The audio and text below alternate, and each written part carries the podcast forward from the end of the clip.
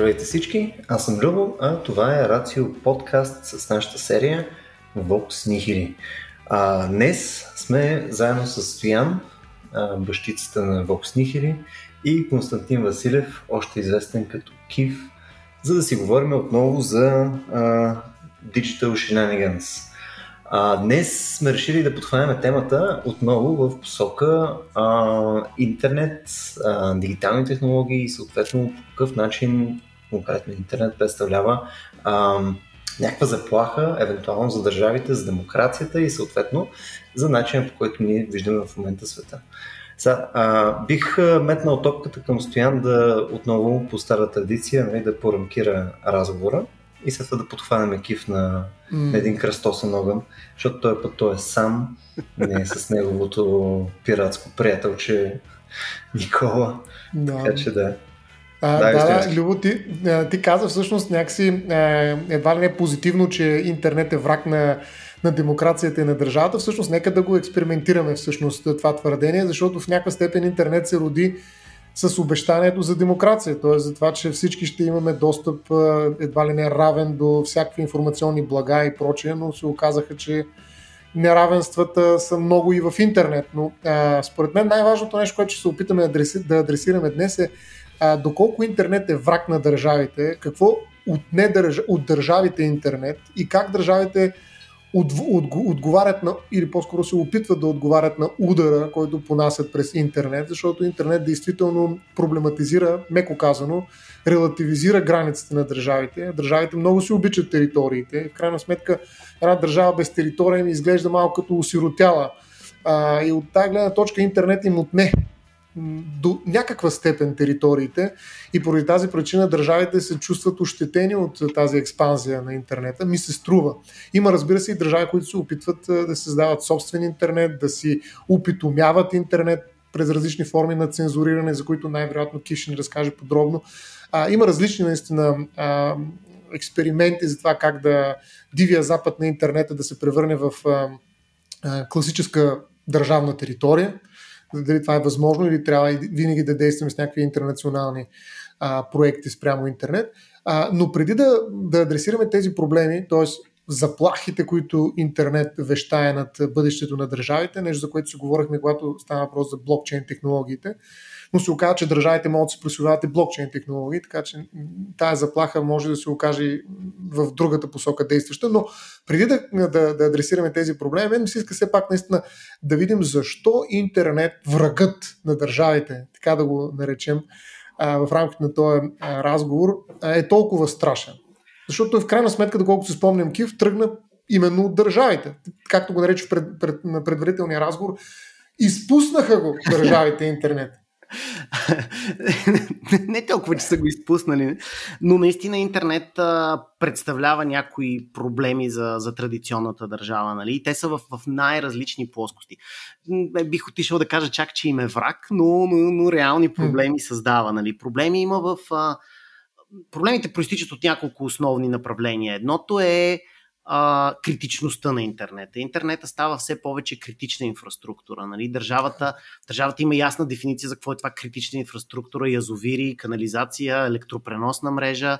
Нали? Те са национални обикновено и тя държавата полага някакви грижи за тях, охранява ги и така нататък. Нещо, което интернета, бидейки не собственост на някоя конкретна държава, макар че и за това ще говорим, най- най-близко до собственик на интернета е САЩ все още.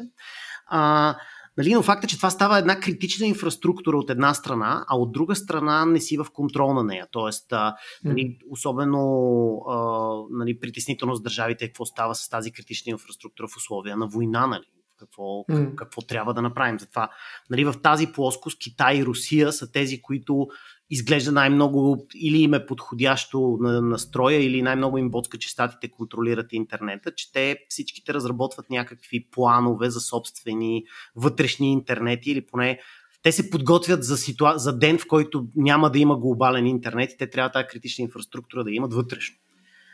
А, другата, другата плоскост, по която много очевидно интернет бърка на държавите е глобализирането на бизнеса и проблемите с събирането на данъци. А, нали, всички знаем а, и Apple, и Microsoft, и Google какви номера въртат, къде, къде взимат печалбата, къде я, къде я признават и къде плащат данъци. Затова това, че е проблем на държавите, не, никой не се крие и в общи линии даже напоследък имаше нали, така, среща и на много държави, които се опитаха да се договорят за минимална ставка, така че тези наддържавни корпорации като Google и Microsoft да няма къде да избягат от данъците, т.е. едва ли не където и да идат, се ги чака един и същи данък. Тоест, тук пък е малко пример за обратното, където държавите действат колаборативно, а не както в предния случай с критичната инфраструктура се спасяват по-отделно, като Китай и Русия. И дали, третото нещо, по което бърка а, нали, а, интернета държавите е така наречения вече глобален монопол, т.е. това, което някога се е случвало в Штатите с железниците, че който притежава железниците, т.е. транспортната инфраструктура, той де-факто управлява страната. Това е времето на първите антимонополни закони от тогава. Всъщност сега в момента дали същото нещо, което се е случило тогава щатските железници не става с няколкото големи интернет гиганта, т.е. дали всъщност Facebook, Amazon, Google и Microsoft сумарно всъщност не, не притежават една изключително наддържавна власт а, и, или, или да, не власт, а мощ до голяма степен. Тоест, в момента един, един недобронамерен Фейсбук със сигурност може да реши изборите във всяка държава в полза на когото си пожелае. Тук бих добавил, между и още една точка, ако ми позволиш. В смисъл, виж как ще се съгласите до някаква степен. Това, че когато имаш нали, такъв тип а, достъп до информация, Нали, мисъл, всеки има достъп до нали, всичко през цялото време практически. Не, там като този новия стендъп на Боб Бърнан, нали, Everything All the Time. А, съответно, тук имаш малко по-различно изискване и към държавите. Мисъл, а, не може като, да кажем, а, по време на Тодор време, да кажем, да, дали, да казва няма, няма примерно авария в еди кой си реактор, или да кажеш не, няма, няма война, не, не, не атакуваме еди кой си, това не се случва.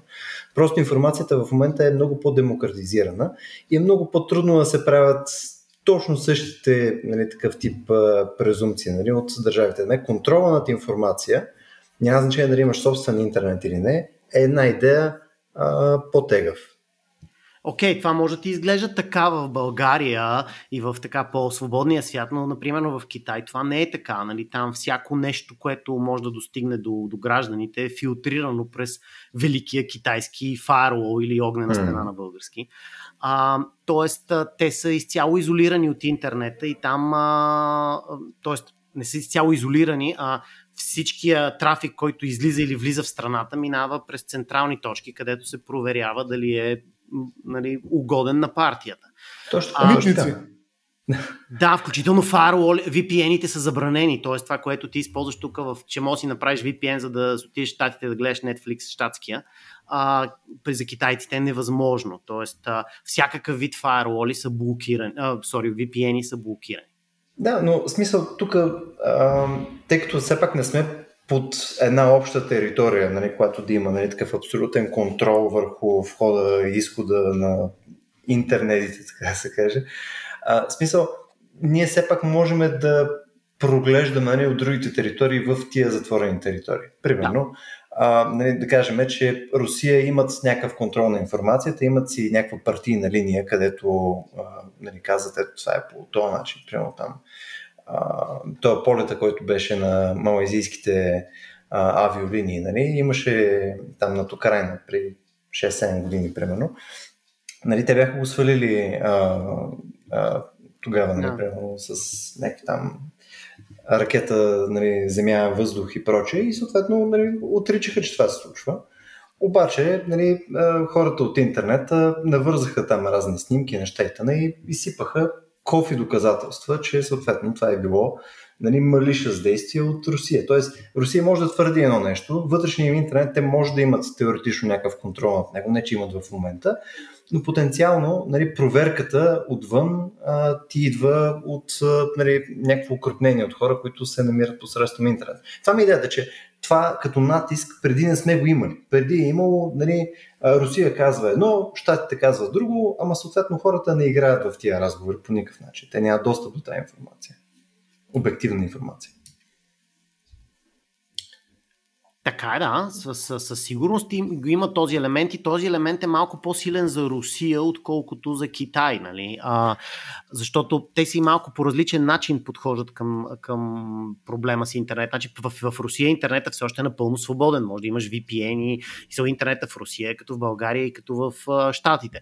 Те в общи линии а, имат това, което те обясняват, че така наречения интернет kill switch или, или копче за убиване на интернета, което а, те могат да в условия на кибервойна или на киберзаплаха да превключат на вътрешния си интернет, но все още избират да са mm. по, по, така по подразбиране в свободния интернет, докато Китай и по подразбиране не е в свободния интернет, нали? А, и имат възможност да за, буквално за цензуриране в реално време на конкретна дума. Това, това е така, но само да продължим и за Китай, защото мисля, че това е полезно да го изговориме.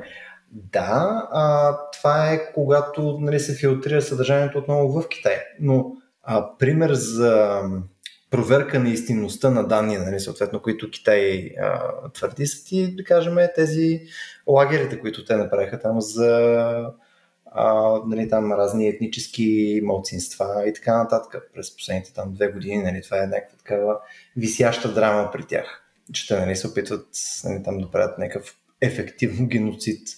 Нали, също нещо въжи и за развитието в момента на там ядрената им а, програма. Съответно, ти посредством нали, Google Maps и прочие, може да видиш, че те са открили някакво количество нови места, които си изглеждат като нали, ядрени а, силози. Тоест, има неща, които а, нали, можеше преди една държава да прави, а, неща, които нали, са част от суверенитета и там интересите на тази държава, национална сигурност и така нататък, които просто в момента са ти по-прогледни. Нали, той е някакъв разговор дали тия неща, които сега споменах са неща, които са, се случват точно по този начин и така нататък, но в крайна сметка ние живеем някакъв видим свят, който нали, има едни сателити, които щъкат нагоре-надолу, има едни неща, които се случват физически и съответно хората, които не са в Китай, също имат достъп до тия неща. Тоест, по-трудно е да скриеш нещо, ако в момента си а, нали, някоя държава, която иска да се отцепи от света изцяло. Няма как. Ами според мен не е само въпрос на видимост, Любо. В смисъл ти смяташ, че прозрачността е това, което дава интернет и тъй като са изтъпанчени държавата, така да се каже, пред глобалния публикум, които го гледат, някакси са по-притеснени да вършат същите глупости, които са вършили преди. Но според мен това е само малка част. Действително информацията е сила, т.е. когато те виждат, по-трудно правиш нещо, но пак го правиш. В крайна сметка въпрос на интерпретация, пък и тези хибридни войни, които се случват в интернет, помагат на хората mm-hmm. тотално yeah. да се объркат в това, което виждат. Нали, те виждат нещо, ама нямат никаква представа какво виждат. Тоест, все по-важна стана интерпретацията. При такава прозрачност се оказа, че ние не просто не виждаме нещата, виждаме нещата, които знаем. А, така че деца вика, дълбочината на окото е скрита истината за това, което виждаме, а не просто в информацията, която ни излиза на екрана. От тази гледна точка за мен прозрачността е действително а, нещо, което се случи с а, идването на интернет, но не е най-голямата заплаха за държавите. А, най-голямата заплаха според мен е възможността вътре да се организират определени активности, както казва нали, а, Левски казал, нали, не думи, дела трябват. А, тоест в интернет, колкото и да изглежда така виртуално това пространство, киберпространство, как някой го наричат, всъщност там се а, случват много различни процеси на организиране на определени групи от хора. Тоест това е един инструмент, който дава не просто информация, а възможност за взаимодействие.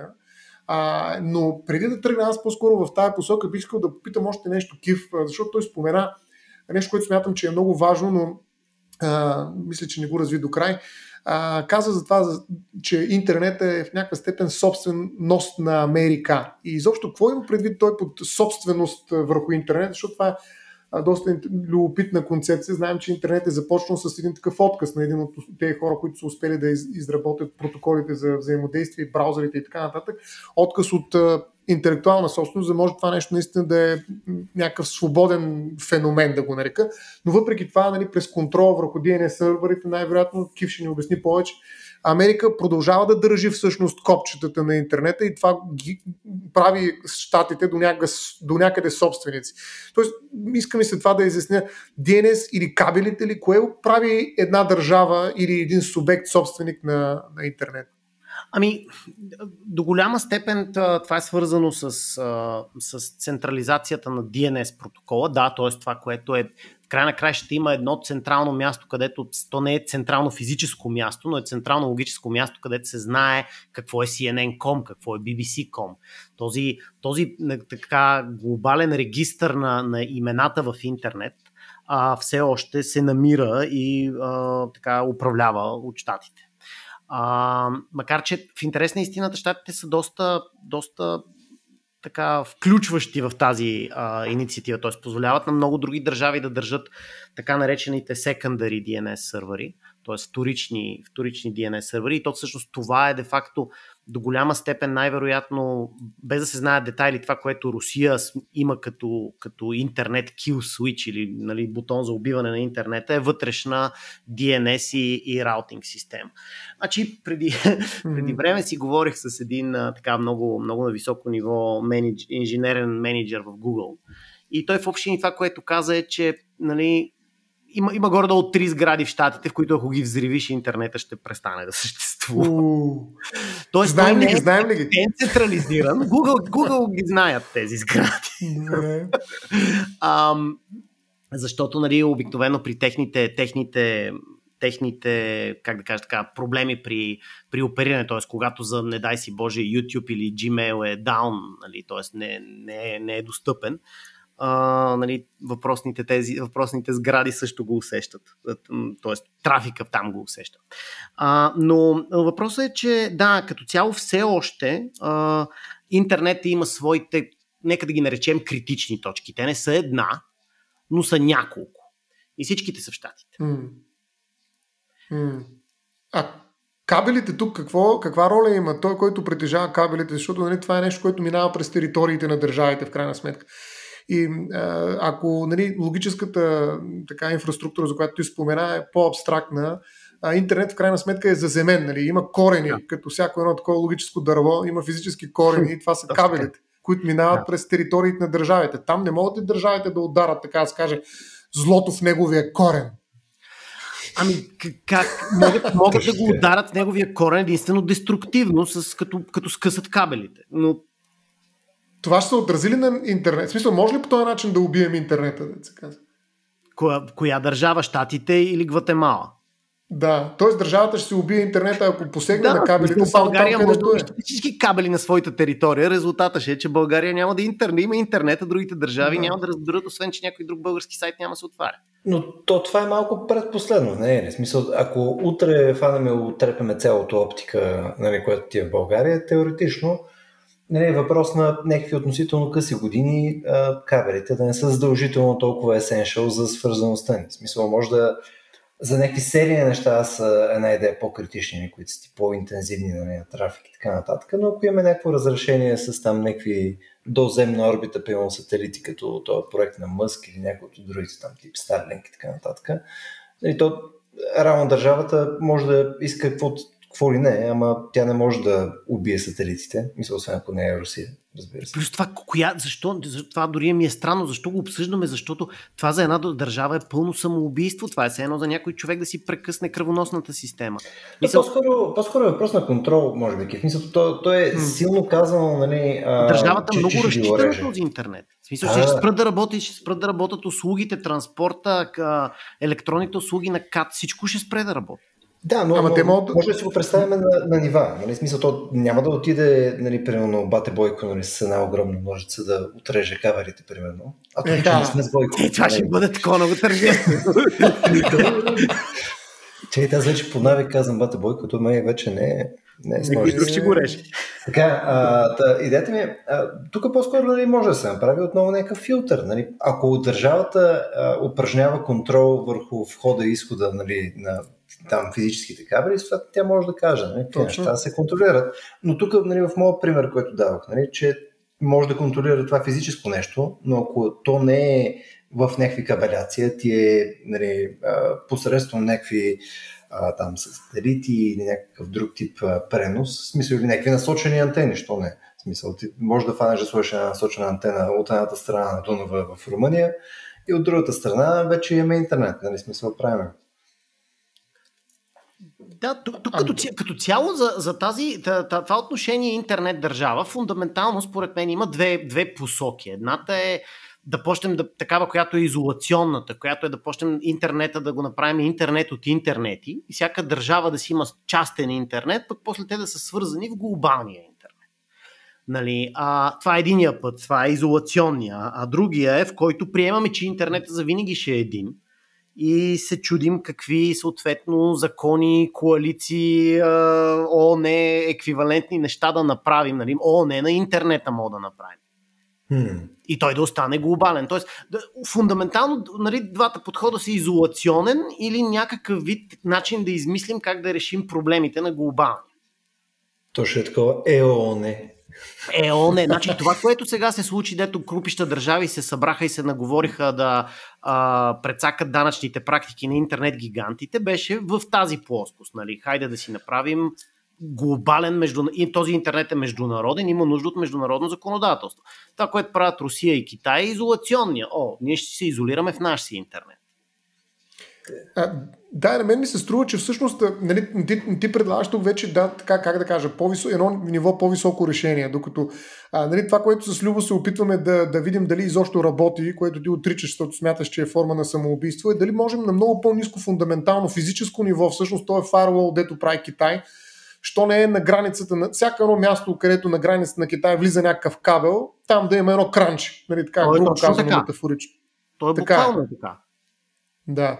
Тоест по този начин всъщност функционира фарвола на Great, великата... Great Firewall, да, то е комбинация от това, че имаш достатъчно ясни входови изходи. Те може да са десетки хиляди входови изходи. Да. Но пак са изброимо, които, които всъщност ти можеш, да, ти можеш да контролираш трафика, да го пускаш, да го цензурираш или да го подменяш включително. Тоест, нали, хубавото на китайския модел е, че всъщност те, имайки този, този голям фаервол, те могат си все едно да направят, когато отвориш CNN от Китай, там да пише нещо, което всъщност не го пише на CNN. Аха, те могат да подменят информация. Да подменят съдържание.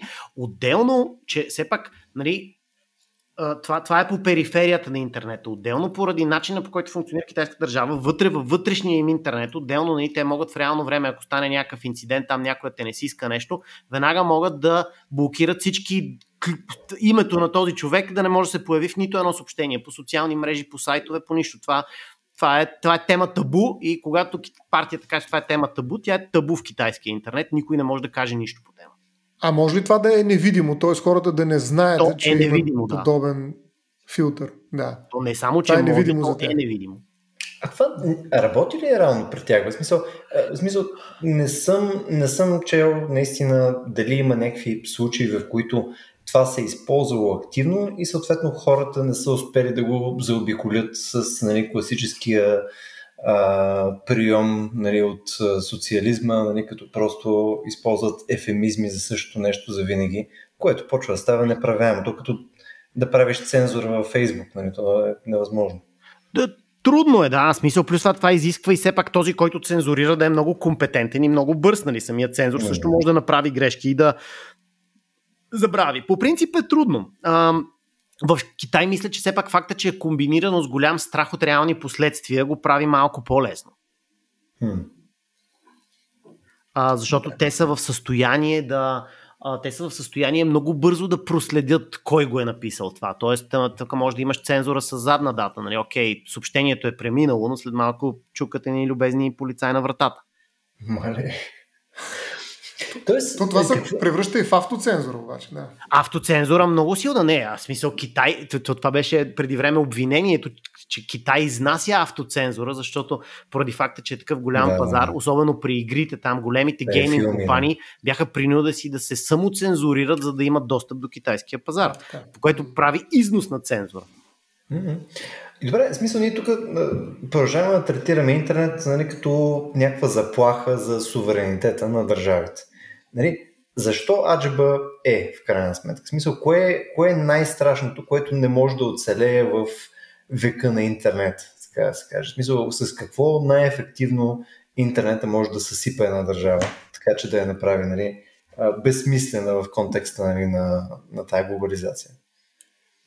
Любо, ако искаш аз да ти първо отговоря на, да, да поема, така да се каже, предизвикателството, после кифа. А, а, ами според мен всъщност едно от най-големите а, така предизвикателства е а, за дългата ръка на закона, най-грубо казано. Нали, знаем, че тя фаща всеки. В крайна сметка стига до най-малкото, най-отдалеченото и най-малко кътче от територията на една държава, защото закона, законодателство винаги е свързано с суверенитет на определена държава, т.е. излезем ли един път границата или дори да влезем в посолство на една друга държава и вече приключва нали, тази държава с цялата и тежест, нали, да не тежи на раменете. Но дългата ръка на закона хваща всеки. Нали, това поне е в една правова държава, която трябва да осигури някаква сигурност и ред е азбучна истина. Това е идеята на държавата. Тя има за, за свой смисъл да осигури именно това хващане на всеки субект нали, в рамките на суверенната територия на държавата. Как става това нещо обаче в интернет? А, на практика се оказва, че не е толкова дълга ръката, пък и май пръстите са рехави и почват да минават между тях доста субекти, които иначе вършат някакви неща, които държавата е забранила.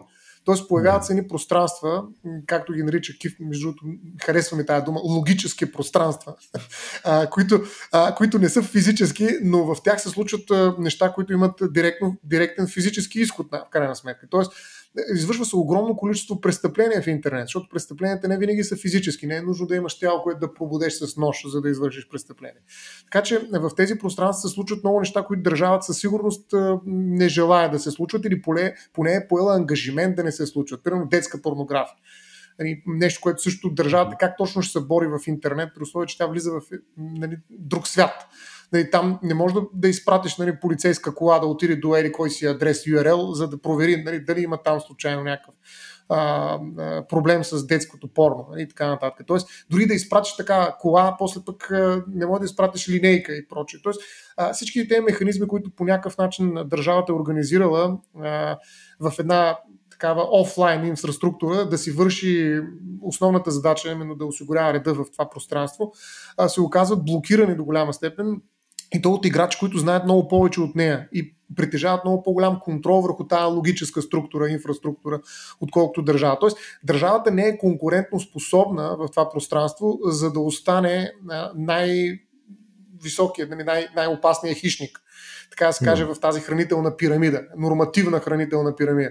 Държавата да е най-отгоре. Оказва се, че появяват ни, както каза и Кив, субекти като Facebook, като YouTube, Google и така нататък, които са много по- пригодни нали, да печелят битките в това пространство и то да ги печелят по технически начин, който по някакъв начин, по, по, до голяма степен е непонятен за държавата. Тя, просто държавата не може да си позволи такива специалисти да функционира като Google, да речем. Така ами... това за мен е най-голямата опасност. Окей, okay, да? първо малко ще репликирам, защото не съм много съгласен. Значи държавите, mm. които мислят напред като САЩ, Русия, Китай, Израел, имат много сериозен сайбърфорс и могат да си позволят такива специалисти. Mm. А, и някои дори така по нали, известни случаи, като нали, хакването на ядрената програма на Иран, са доказателства за това, че там работят едни от най-кадърните хакери. А, още повече. Бели хакери. Да, значи а, в интерес на истината, а, хака в, в Иран беше направен през дупка в Windows, за която и Microsoft не знаеха.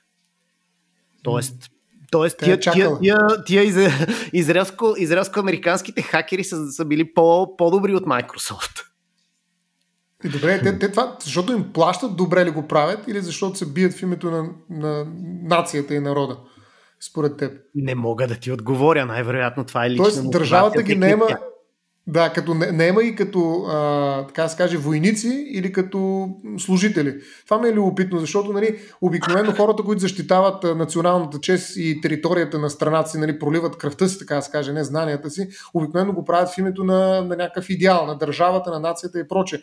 Докато нали, някакси отношенията с програмистите ми се губят, не мога да се представя левски програмист. Често, често. са наемници. Често са наемници. наемници. Хакерски групи да. наемници, които просто правителството естествено може да им скръцне с зъби, много често са хакери, които са хванати за нещо и им е казано в затвора ли искаш или да работиш за нас.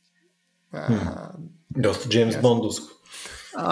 да, има такива, но често са наемници, често са фирми. Сега, нали, наскоро имаше един скандал с тази израелската фирма, която продава де-факто, продава кит, с който можеш да, да превземеш всеки телефон и да го подслушваш и да му свалиш снимките и всичко, нали. главно Apple, нали, защото те най-лесно се хакват.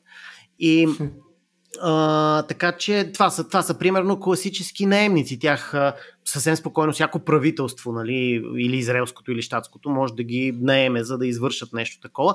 Като цяло, нали, как правителствата си имат своите начини, доколкото те контролират физическия свят, пушките и затворите, те имат начин да, да те принудят да го направиш, да. ако не си много съгласен. Тоест, те използват старите си лаври, за да успеят да, да, да откраднат, така да се каже, кадри от другите хищници в интернет нали, т.е. принудата, която са концентрирали и са държали векове наред, успяват все пак да я прекарат през някакви физически прологи, за да стигне тя до програмистите и да успеят да ги превърнат в държавни наемници, а не наемници на, на големите компании, които със сигурност могат да платят доста повече, ми се струва. Де да знам.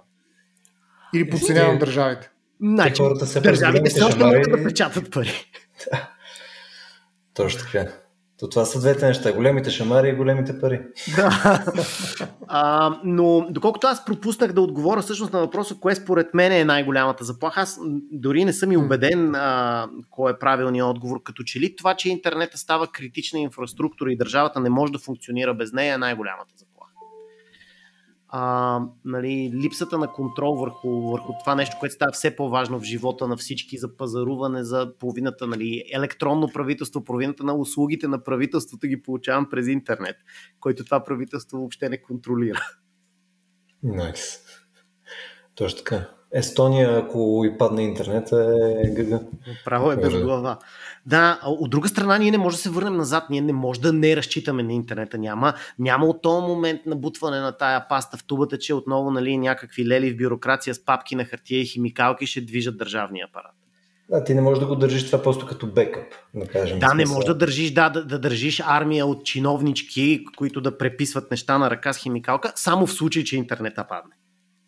Да, това ще, това ще е трудно за вдигане. Мисля, ти трябва равно, ако имаш нещо, да имаш бекъп дигитална инфраструктура, която просто да ти е локална. Която да не... трябва да е поне еквивалентна на интернета. Той за щастие е изключително отворен, нали, като стандарти, като всичко няма нищо тайно, нищо а, нали, което е собственост на компания или нещо такова. Тоест, всяка държава, ако реши да положи усилията, може да изгради копия на интернет използвайки копия. свои кабели. Ами копия в смисъл, т.е. да си има собствена DNS Паралелен. система, собствени рутери, собствен така наречен backbone, т.е. това, което го има и България в момента, нали, упорна оптична инфраструктура. Mm. А, всъщност той, той а ти ако, ако, ако като държава имаш собствен си интернет и искаш да си говориш с външния международен интернет, тя инфраструктурата е една точно по темата за кабелите физическите кабели, през които се случва това, са едни и същи. То всичко е логическо. Всичко е до момента, в който ти отвориш браузъра си и напишеш там а, или Яндекс, или CNN, или а, кой, кой ще ти каже къде да го търсиш това. А, а добре, Кив, защо всъщност нямат наистина интернет на, на интернетите? Тоест, защо наистина държавите не са успели, пропуснали се този момент в самото начало ли, а, някакси да сложат ръка върху тази инфраструктура, която се намира на тяхна територия и просто те да включват и изключват нали, тази част от интернета, която касае тяхната територия. Просто Интернет се, е проектиран така. Той е проектиран да е глобален. Това е неговия оригинален дизайн. И никой до сега не е казал това е проблемен дизайн. Не е казал. И, и той е също доста ново нещо. Нали? Сега, колкото и години да е бил жив интернет. А ние тук говорим за десетки години в момента, не говорим за някакъв супер дълъг период. Uh-huh. Да. Хм. Да, защото лично за мен някакси ми изглежда, че е много по-стратегически. Не знам, ако Кив смята, че някъде логиката ми, логическата ми инфраструктура се чупи. Много по някакси насигурно биха играли държавите, ако бяха предварително, така да скажели, заложили този контрол, който в момента им обягва. А, разбира се, този контрол би трябвало да бъде предмет на много сериозна регулация, не някой да решава какво, т.е. цензурата по-скоро не, е, не е разглеждам като цензура, колкото като регулация, но действително при някаква атака да има как да се противодейства през някаква централна държавна логическа инфраструктура. Тоест, ако всяка държава участва със своята територия, ерго със своята кабелна инфраструктура, съответно нали, своята част от интернета, тогава някакси държавите ще запазят своето водещо значение при а, тези форми на комуникация, а, докато в момента някакси държавата е проспала този първоначален така, първоначално натрупване на интернета и сега вече трябва да се съобразява с, с това, което се е случило. Така ми изглежда. Докато и с държавите мислиха... в момента, с която са да. свикнали хората. Да, точно така. Защото хората, нали, така, първи бяха, първите, които така, гласуваха за интернета, са хората. И някакси това стана паралелно, докато държавата нали, си но... банкнотите. Ма, той интернета по принцип нали, има, има дадени услуги, които единствени смисъл са да са глобални, като Фейсбук. Нали, смисъл, локален Фейсбук няма много смисъл. Това е така, но въпросът е, че може да има части, нали, т.е. можеше просто Фейсбука на България, Фейсбука нали, някакси да се партикуларизира, е до някъде да се контролира от държавата, макар че това изглежда нали, от наша гледна точка действително на потребителите днес изглежда ужасно. Но, но не е било невъзможно, нали, ако, се, ако върне малко така в тая, този начин на мислене, а ако преди 20 години бяхме направили нещо, но ти, Стояна, в смисъл, представи си преди 20 години какво беше интернет. Да. Защото нали, 20 години не е, не е много отдавна. А, нали, преди 20 години то изобщо на държавно ниво някой да говори за интернета като стратегически държавен ресурс, нали, това е нали, малко, малко абстрактно. В смисъл, не, да, не е било темата на деня в никакъв случай. Нали, никой не го е идентифицирал като нали, новата Америка за откриване, нали, съответно да. и някакво, а, някакво бързане за това да си положиш флага там и да си установиш правилата на ново. смисъл, това Тоест под радара. Под радара е минало това. Ами, да. значи, точно 20 години е много интересен. много интересно. Такова, защото преди 20 години е точно пукането на така наречения .com балон, когато да, .com интернет компаниите сринаха борсите. Така че и тогава интернета вече беше фактор, но със сигурност не сървим като сега. И тук тук трябва да имаме едно на ум, че интернета по принцип е малко а, такава економика на английски winner takes all, на български победителя взима всичко, нали? Имаме един Google, имаме един Facebook, имаме един Amazon и няма място за втори. А, mm. Въпросът е, че това, това е економика, която да, всички, понеже, понеже най-важно са потребителите и най-важното е нали, да си бил първи и да имаш технологията първи, повече ти не може, много е трудно сега да има втори Фейсбук, независимо колко по-добре направен е и с колко пари. Да. И едно такова потенциално, ако трябва да се, окей, да кажем, че се откачим от интернета, ма какво става с глобалните услуги в интернет? Това означава, че всяка държава трябва да си направи собствен Фейсбук. В контакти е, може би, единственото. Всъщност, нали, тук е хубаво сравнението с Русия и Китай. Те си имат собствени Фейсбуци. Да. То, в интерес на истината, можем ли в такъв случай да направим някакъв паралел, че тези нови агенти, които са ти там, Facebook, Google и така нататък, нали, те са някакъв а, своеобразен остров на държавност в дигиталното. Практически те са били просто там първопроходниците, които са завладели тия територии, нали, до които просто държавите не са се добрали предварително. Ако бяха се добрали, може би те шаха да са това нещо, но не са. И тия нови дигитални неща, съответно, те са се появили там и те имат в момента там властта да правят неща в рамките на този домейн. Аз се сещам, между другото, Любо, за едно нещо, което държавите правят и е много, много отдавна, е много класическо е, когато виждат определени неща, които са важни за цялата общност, е, като под неща имам предвид пространства, територия, защото mm-hmm. пак казвам, държавите разбират от територия, не разбират от логическа инфраструктура толкова, макар че нали, Кив ме поправя тук и казва, че вече почват да се наемат достатъчно квалифицирани е, служители. Само топ държавите, нали? България Само няма такива. Да. Да, може би аз това имах предвид наистина нашата, нашата реалност, но а, какво се случва, а, когато държавата разпознае, че опрена територия, да речем Народното събрание или площада отпред е важна за целия, така, целия народ, за цялата общност? Ами превръща го в така наречената публична собственост, публична държавна собственост. Даже има и изключителна а, държавна собственост. Има изключителни права, нали, които упражнява държавата върху определени неща. Примерно геостационарната орбита има определени позиции, които са само на държавата. Тя раздава концесии и прочее. Тоест установява този монопол, за който Кив каза, че един е владее всички, нали, властелина на пръстените. А, тоест всичко се печели от той, който е, печели всичко всъщност. А, та, а, чудя се дали има някакъв аналог на тази публична, изключителна държавна собственост в интернет пространство. Тоест, дали може да се обособят, е, не знам какво, защото това не са територии, не са пространства, както улиците, примерно.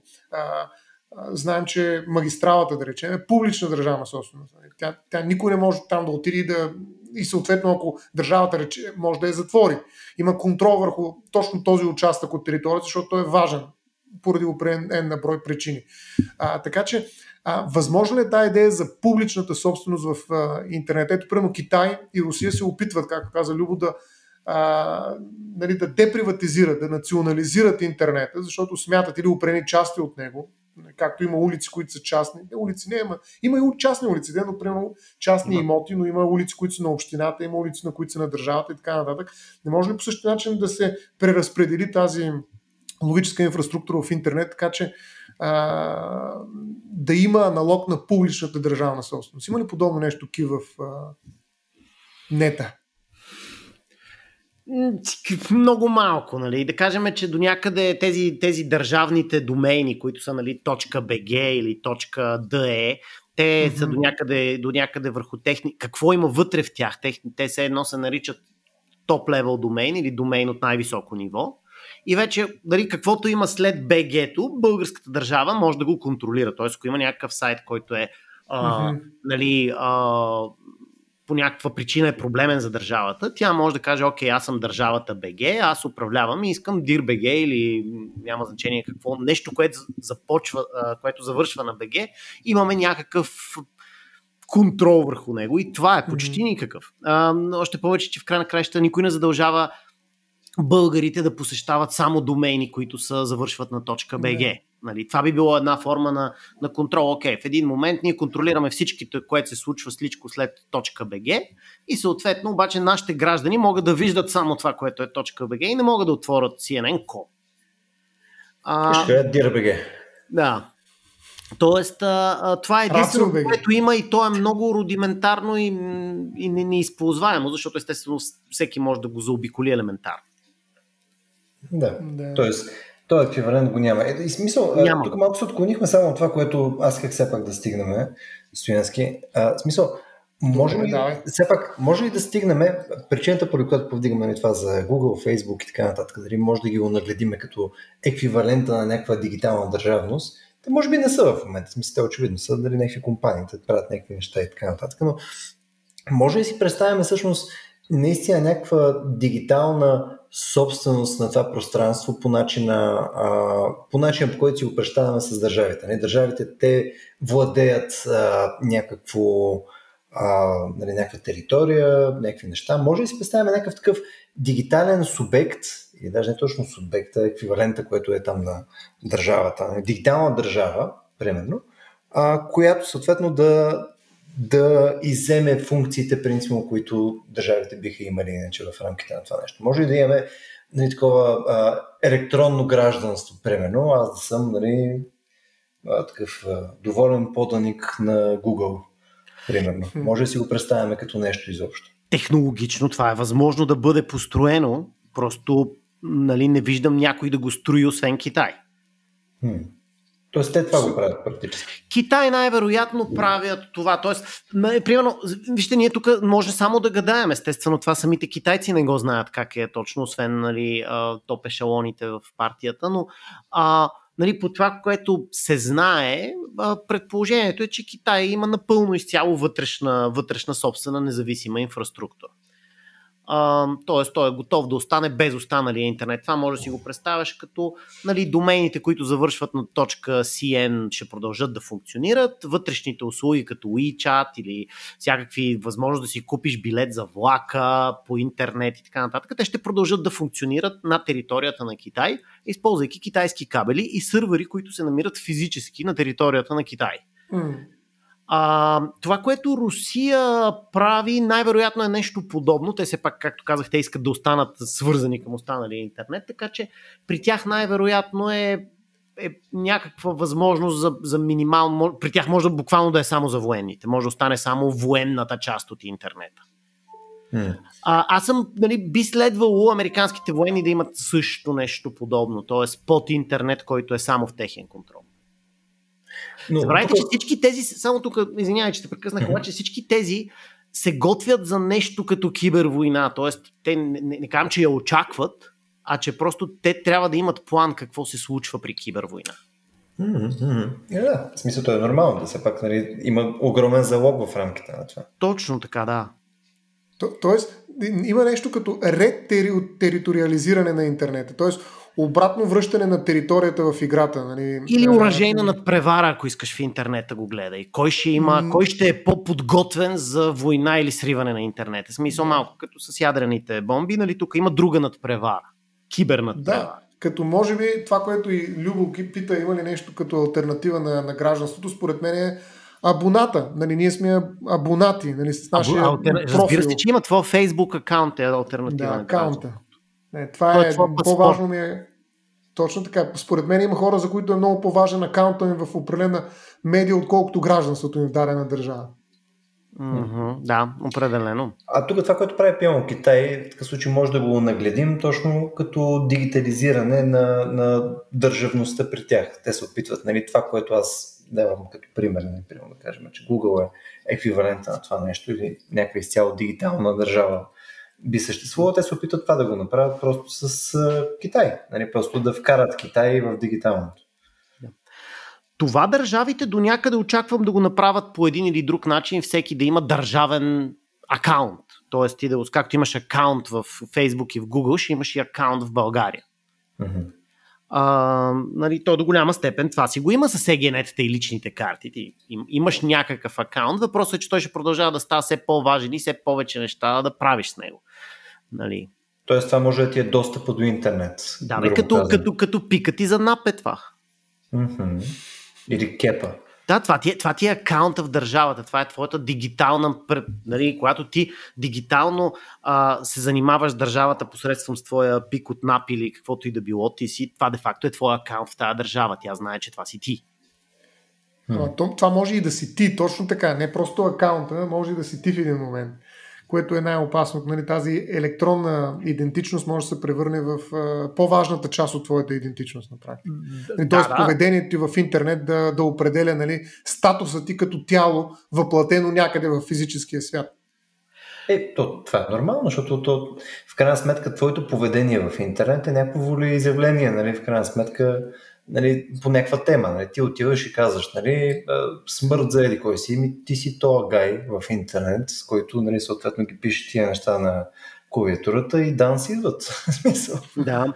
Не, не, а, по принцип, дигиталната идентичност, т.е. сумата от твоите акаунти в интернет става все по-важна с всеки измина ден. Значи, по принцип, ако ти имаш на един човек всичките акаунти, ти най-вероятно имаш пълен контрол върху живота му. Буквално може да и да, да му продадеш къща, да изтеглиш заем на негово име, да, да напишеш неща във Фейсбук, за които всичките ти приятели ще намразят всичко. А ти в момента бройката хора на ден, с които, с които контактуваш физически и хората, с които контактуваш дигитално, със сигурност дори извън пандемия вече по- дигиталното побеждава. Да. В смисъл, като човек, който наскоро все пак си е купил апартамент, искам да абсолютно отрека факта, че може да продадеш нечи апартамент по този начин. Ако можеше, ще да го установя. Ови, нотариусите очакват. Те ще станат оракули, както сме си говорили, нали? Няма страшно. И, и техния реч след, след подкаста очаквам паролите за всичките ти акаунти и този апартамент след един месец. Добре, тук Стояне, ако искаш да се върнем отново малко към националното. Да. В смисъл, какво от националното все още не сме успели да го да го дигитализираме по някакъв очеизваден начин. И съответно, според тебе най-вероятно ще е мястото, където държавата ще успее да се скрие в бъдещето, дори вследствие на дигитализация и така нататък. В смисъл, кои са нещата, които мисля, че няма да успеем да, да, да качим в интернетите? Ами виж, аз между другото бих тръгнал от някъде другаде, то от близкото минало mm-hmm. на България. Примерно в нашата социалистическа, комунистическа родина преди известно време имаше дисиденти. Нали, това бяха хора, които някакси бяха изплюти от територията на страната, защото са проблематични, а пък тя не е успяла да ги вкара в някакви концентрационни пространства, тире лагери, в които да ги нормализира и дисциплинира. Тоест, а, има едно бягство, за да бъдеш свободен навън и отвън вече много трудно можеш да пробиеш някакъв фаерло, който е действително изцяло физически, за да въздействаш върху политическия живот и изобщо случващо се в една държава. Тоест, а, някакси територията на държавата винаги е била вътрешния двор на нейното политическо съществуване и какво се случва там е това, което се случва в държавата. А, когато идват интернет а, така, възможност е най-грубо казано, се оказва, че всички българи не е нужно да седат на една и съща територия, за да формират българския народ или да въздействат върху случващото се в България. Нещо повече, ако някой знае български, пък дори и да не знае, може да отиде и да се намеси в този политически живот, който се случва онлайн и да има въздействие, както се вижда Фейсбук, да речем, може да определи, както каза Екив, кой ще стане следващия президент на България. Тоест, държавата става изключително уязвима в една ключова инфраструктура, свързана с информацията, от въздействие отвън. Нали, в крайна сметка, ако сравним колко е територията на България и сравним с а, територията на целия свят, ами огромно количество територия не е българска, а оттам идват непрекъснати въздействия, някакви стимули към, могат да идват към политически живот в страната. Тоест, държавата се детериториализира. Аз това казвам, че те се опитват да се ре териториализира, като се опитва да направи физически а, интернета, чрез различни фароволи и проче, но, но тя губи самата себе си, защото губи контрол върху случващото се вътре в самата държава. Как го, какъв контрол има от тя? Ами като отиде, нали, те хвани и те вкара в затвора за това, дето ти викаш, че работ, говори срещу правителство или почва да прави преврат. Нали, обаче, ако ти си на Сейшелските острови, Вярно има някакви споразумения по силата на които ние може да поискаме от другата държава да ни екстрадира и да ни изпрати някакви хора, защото смятаме, че те са опасни за сигурността на България. Ама дали Сейшелите ще се съгласат, до каква степен ще го направите, даже съвсем, знаеш, с КТБ съвсем наблизко беше всъщност проблема, който искаме да решим, да изикаме един човек тук, за да оправим проблемите на хората с несъстоятелността. Друг път няма нищо да оправим, но, но не се случи. Просто държавата каза, другата държава, гледайте се работа. Да, така че това нещо, което винаги се е случвало всъщност, нали, ако ти избягаш и си дисидент в друга държава, ти, нали, примерно българите, които са освободили нашите територии от а, Турция, не, ами от, а, как беше, Османската империя, чакай, че се името, всъщност са били дисиденти в просто на, на една крачка нали, отвъд Дунава, обаче нали, на друго място вече. Нали, mm. а, а, но, но е трябвало физически да преплуват тая река, деца вика, с риск за живота си, за да отидат на, на Сейф Харбара. Нали, т.е. на място, където няма да могат да ги стигне дългата ръка на закона на Османската империя. А, но все пак тая дълга ръка е стигала по един или друг начин, включително чрез различни спецслужби и проче. Тя и сега може да стигне физически до човека и да го хване за гърлото, докато той натиска клавишите, но, но е по-трудно просто, защото ти не знаеш къде е. Тоест няма значение къде е вече този човек за да участва активно в някаква кампания срещу държавата. И това нещо, според мен, държавата а, а, е голям проблем за нея, защото тя не може да те вкара в затвора, не може да те хване, не може да те намери. Ами, да те... не, тук аз често казвам, смятам, че това което, да. това, което виждаме, че интернета прави по-труден живота на дисидентите, не е по-лесен, защото а, следенето и хакването в интернет е изключително просто. Значи, примера с, този, а, с този, тази израелска фирма, която ти просто може да дадеш един телефонен номер и всичко да бъде превзето и да, да си имаш достъп до всичките снимки, чатове а, и всичко. Тоест в момента на един дисидент а, като Сноудън, който искат да го намерят щатите, е много, много по-уязвим благодарение на това, че има интернет, независимо къде физически се е заврял, отколкото хъшовете от другата страна на Дунава. Е, тук е заради базата данни имаш предвид, които са... Не само заради базата данни, Правен. заради това, че вече за, за, за, то, за повечето професионалисти професион... в IT индустрията е много трудно ти, ако ти дам един лаптоп, да мога да прецениш той сигурен ли е или не. Бива ли шпиониран? Има ли инсталиран на него някакъв малуер, който ме следи това? Това аз не мога да кажа за собствения си лаптоп. Какво се очаква за един политически дисидент, който не е професионалист дали за това? Той трябва, всъщност в момента повечето, повечето дисиденти а, те работят без интернет. За тях всеки, всяка концепция, че те ще притежават мобилен телефон и ще се вържат към Wi-Fi на някой Starbucks е смъртна заплаха. Тоест искаш да кажеш, че интернета уби демокрацията, в крайна сметка. Ами, Ако не държавата, прави живота на дисидентите значително по-труден. Той, е защото, точно защото те, той от една страна е критичен за тяхната работа, защото те вече не могат да ги събират в комитети в мазето на голяма да. къща в Привщица. Нали? А от друга страна, всяка експозиция към интернет те, те излага на, на, на, на, ставаш веднага, службите могат да те проследят много лесно. Така че, нали, те дори има, има някои такива линукски дистрибуции, които са специално направени за, за дисиденти, които нямат, буквално нямат Wi-Fi, не се, по никакъв начин нали, не оставаш никакви следи, всичко, всички, всичко, което се записва на хард диска се изтрива. Се едно всеки път, когато го стартираш този лаптоп, той започва се едно, тук що си го купи от магазина. И така нататък. И пак е много трудно да се скриеш. Просто факт е, че никой, никой от нас не осъзнава колко много следи той оставя в интернет. Макар, че все пак това отново, а, дори факта, че си проследим, не мисля, че е достатъчна бариера, съответно, да намали дисидентството. Но даже напротив, в смисъл, в крайна сметка, това опосредства нали, много повече хора да искат да го направят, защото самия риск е много по-труден за устойностяване. Нали, смисъл, знаеш, че могат да фанат, ама нали, отново не си в къщата в Копривчица, нали, където там ще блъскат за птицата, нали, а съответно си вкъщи и биваш такъв хитър гай on the интернет. Нали, съответно ти можеш да правиш това нещо, защото просто няма как нали, да си сигурен, че няма да те хванат или съответно не е учи изваден толкова е риска, че може да те хванат и просто повече хора могат да го правят. Е, теоретично. Помисли го така. В момента, само от комбинацията, че ти за да си издадеш мобилна карта за телефон, трябва да си дадеш личната карта, това означава, че комбинацията от държавната база данни и базата данни на телефонния ти оператор означава, че всяко ЕГНС точно до 5 метра го знаеш къде е всяка секунда. Нали, сравнението с хъшовете и лески е много далече. Колко, колко лесно беше едно време да си бори мечката, викаш сега? Е, помните ли, помните ли? Значи в момента, ако ти знаеш, че примерно имаш някакви проблеми с закона и полицията ще те търси, първото нещо е да си изключиш физически телефона. Най-добре е дори да му дадеш батерията да падне. Защото голяма част от телефоните, когато са изключени, не са съвсем изключени. Фантастично, фантастично. да, т.е. наистина е по-трудно за дисиденти, нали? Смисъл, те са, те са притиснати от една страна, че хем то интернет без него не може, хем в него ли си си на, на прицела на всички, които те търсят. Mm-hmm. Така че бих казал, че много по-труден стана живота за тях за да избягаме от темата с дисидентите, нали, вече такова отивайки към, края стояне, искаш да допълниш нещо, което мислиш, че е критично за темата ни днес? О, критично. Ами не, мен, мен е любопитно, че всъщност а, а, а, в, е, както може би при всички други инструменти, а, в един и същи инструмент са вкарани всичките надежди и всичките страхове на човечеството, в крайна сметка. Не, и ядрената енергия е същото. Да. И ток Интернет... прави, може да гръмнем.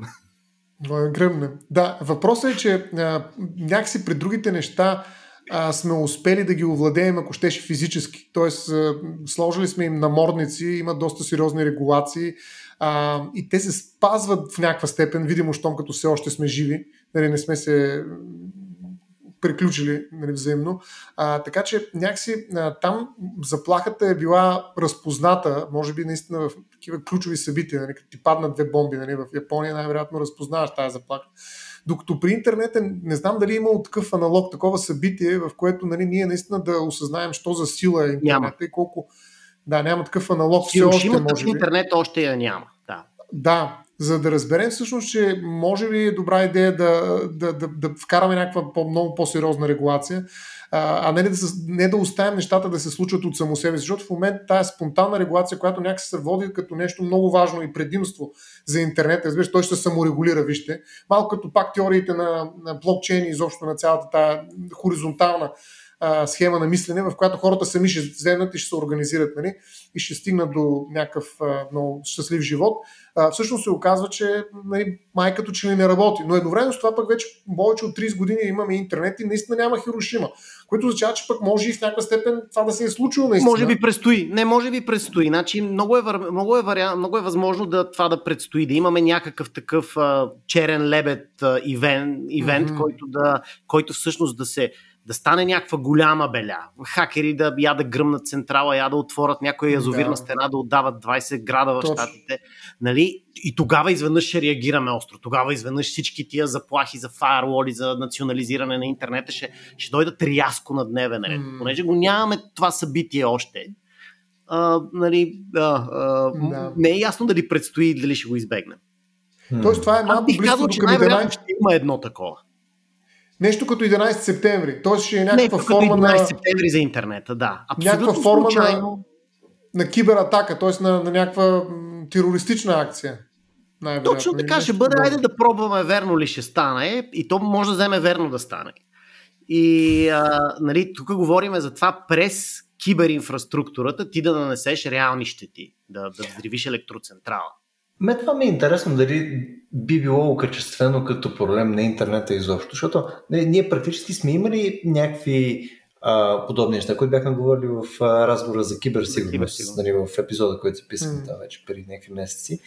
И съответно, в момента има някакви неща, които са си силно притеснителни, нали, които вече се случвали, това, което ти спомена, Кив. А, само че аз не мисля, че някой ги окачествява като проблем на интернета. Тук отново а, нали, имаш а, някакви шпионски истории, които се случват и нали, съответно една държава ходи и скача по главите на друга държава или съответно там някакви хакери правят някакви неща, но отново се окачествява като едни хора правят едни неща, а не толкова, че самата технология е проблема. Не е като при ядрената Няма последици като, като, като, като 11 септември. Смисъл трябва да е някаква така трагедия, която всички хора нали, я възприемат като нямаме, няма нещо еквивалент.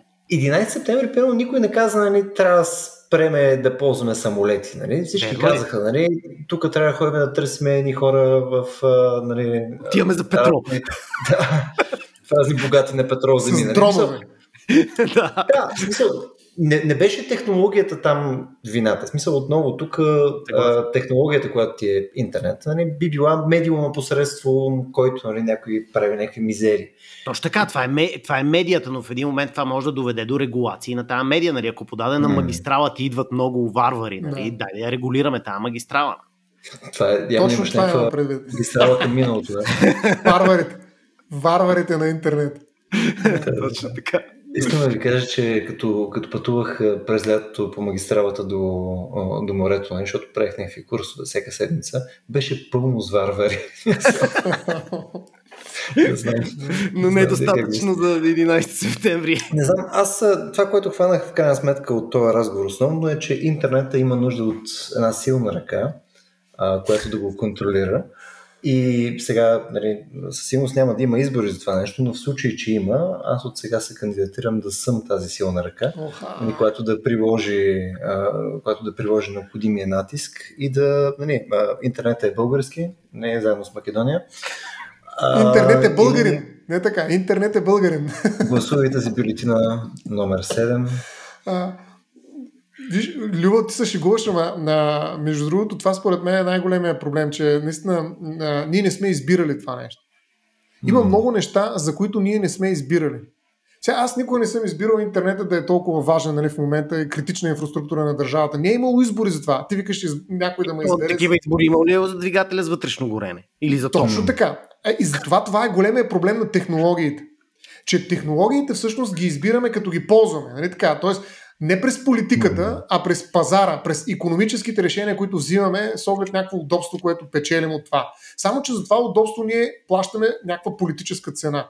И в случая за удобството на нас като потребители на интернета, държавата е платила една немалка политическа цена. Ти казваш, те проблеми ги имали държавата и преди. Да, ама в случая тая, това пренасочване на определени ресурси към интернет и отслабването на държавата като суверен върху нейната територия е резултат от а, економически решения на потребители, които не са гласували в качеството си на граждане за това. И затова е възможно да има политическа съпротива на хора, които се смятат за граждани, а не за потребители, нали, т.е. носители на някакви политически права, а не на акаунти, които смятат, че всъщност искат свобода от интернет. Тоест, аз примерно бих искал да има, както има национални паркове, в които просто няма магистрали, Искам да има пространство в България, в които няма интернет. Просто искам да има национален парк без интернет. Да. Какво викаш, Кив? Викам това, че голяма скука то вече без интернет. Защо да е скука? Аз искам да отида там дзен и да си зяпам някакъв паяк. Нали, 4,5 дена.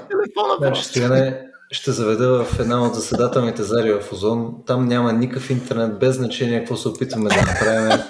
Всеки път просто не може да свалиш една картинка, развиш скандална.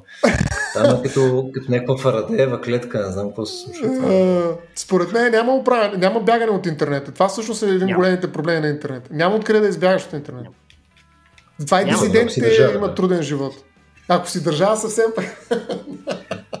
Точно така. Еми, посякохте моята дигитална утопия с идеята за дигитални държави. А, нали, не получих вашия глас да съм вашия абсолютен суверен в рамките на интернета. И аз загубих интерес вече към този епизод. Викам да. е приключило. Е, така си... казваш, ти си суверен на този епизод. Абсолютно. Това е суверена. ти, ти режеш кабелите, в крайна сметка. Това е. Аз, аз тук що се рязах кабелите. Добре, момчета. Освен да благодарим на хората, които ни слушаха до сега, се надяваме, че отново нашите бръщолевения за дигиталните потенциални дистопии и отцепване от интернета и така нататък. Между другото, единственият плюс, който сещам от това евентуално да се отцепим от интернета е, че хората няма да имат достъп вече до нашите ужасни подкасти. Така че това е един от очеизвадните плюсове. Ги разпространяваме на касетки. правим турнета. Има нелегални Турне. копия на касетки, ще си ги продават на бит Точно, точно така. Не, ще, ще изпринтираме направо разговорите, ще ги даваме такова, като, Мали... като листовки. Е, това вече е нечетимо. Е, това е вече Сигурно си. Но до този момент, в който няма да имате достъп до нашия подкаст, а, вие все пак можете да ни подкрепите по една или друга форма, като това може да го намерите на racio.bg, наклонен черта support. Там може да ни подкрепите посредством Patreon, PayPal и прочие дигитални инфраструктури, които за момента работят. А, също така, ако имате идеи за нови теми или съответно за захождане към някакви малко по-разширени идеи по текущи теми, примерно това, което днес говорихме и някои от предишните ни епизоди, нали, чувствайте се активно поканени да го направите това, билото в Facebook или ако сте наш патрон в Discord каналите ни, или, както скоро ще установите, ако сте наш сабскрайбър на нюзлетъра, ще пускаме и едни мини анкетки в нюзлетъра ни, така че може и там да пишете неща. Доста е важно да го направите, така че мерси предварително. Добре хора, освен да приключваме, и до следващия. Чао! Чао, чао!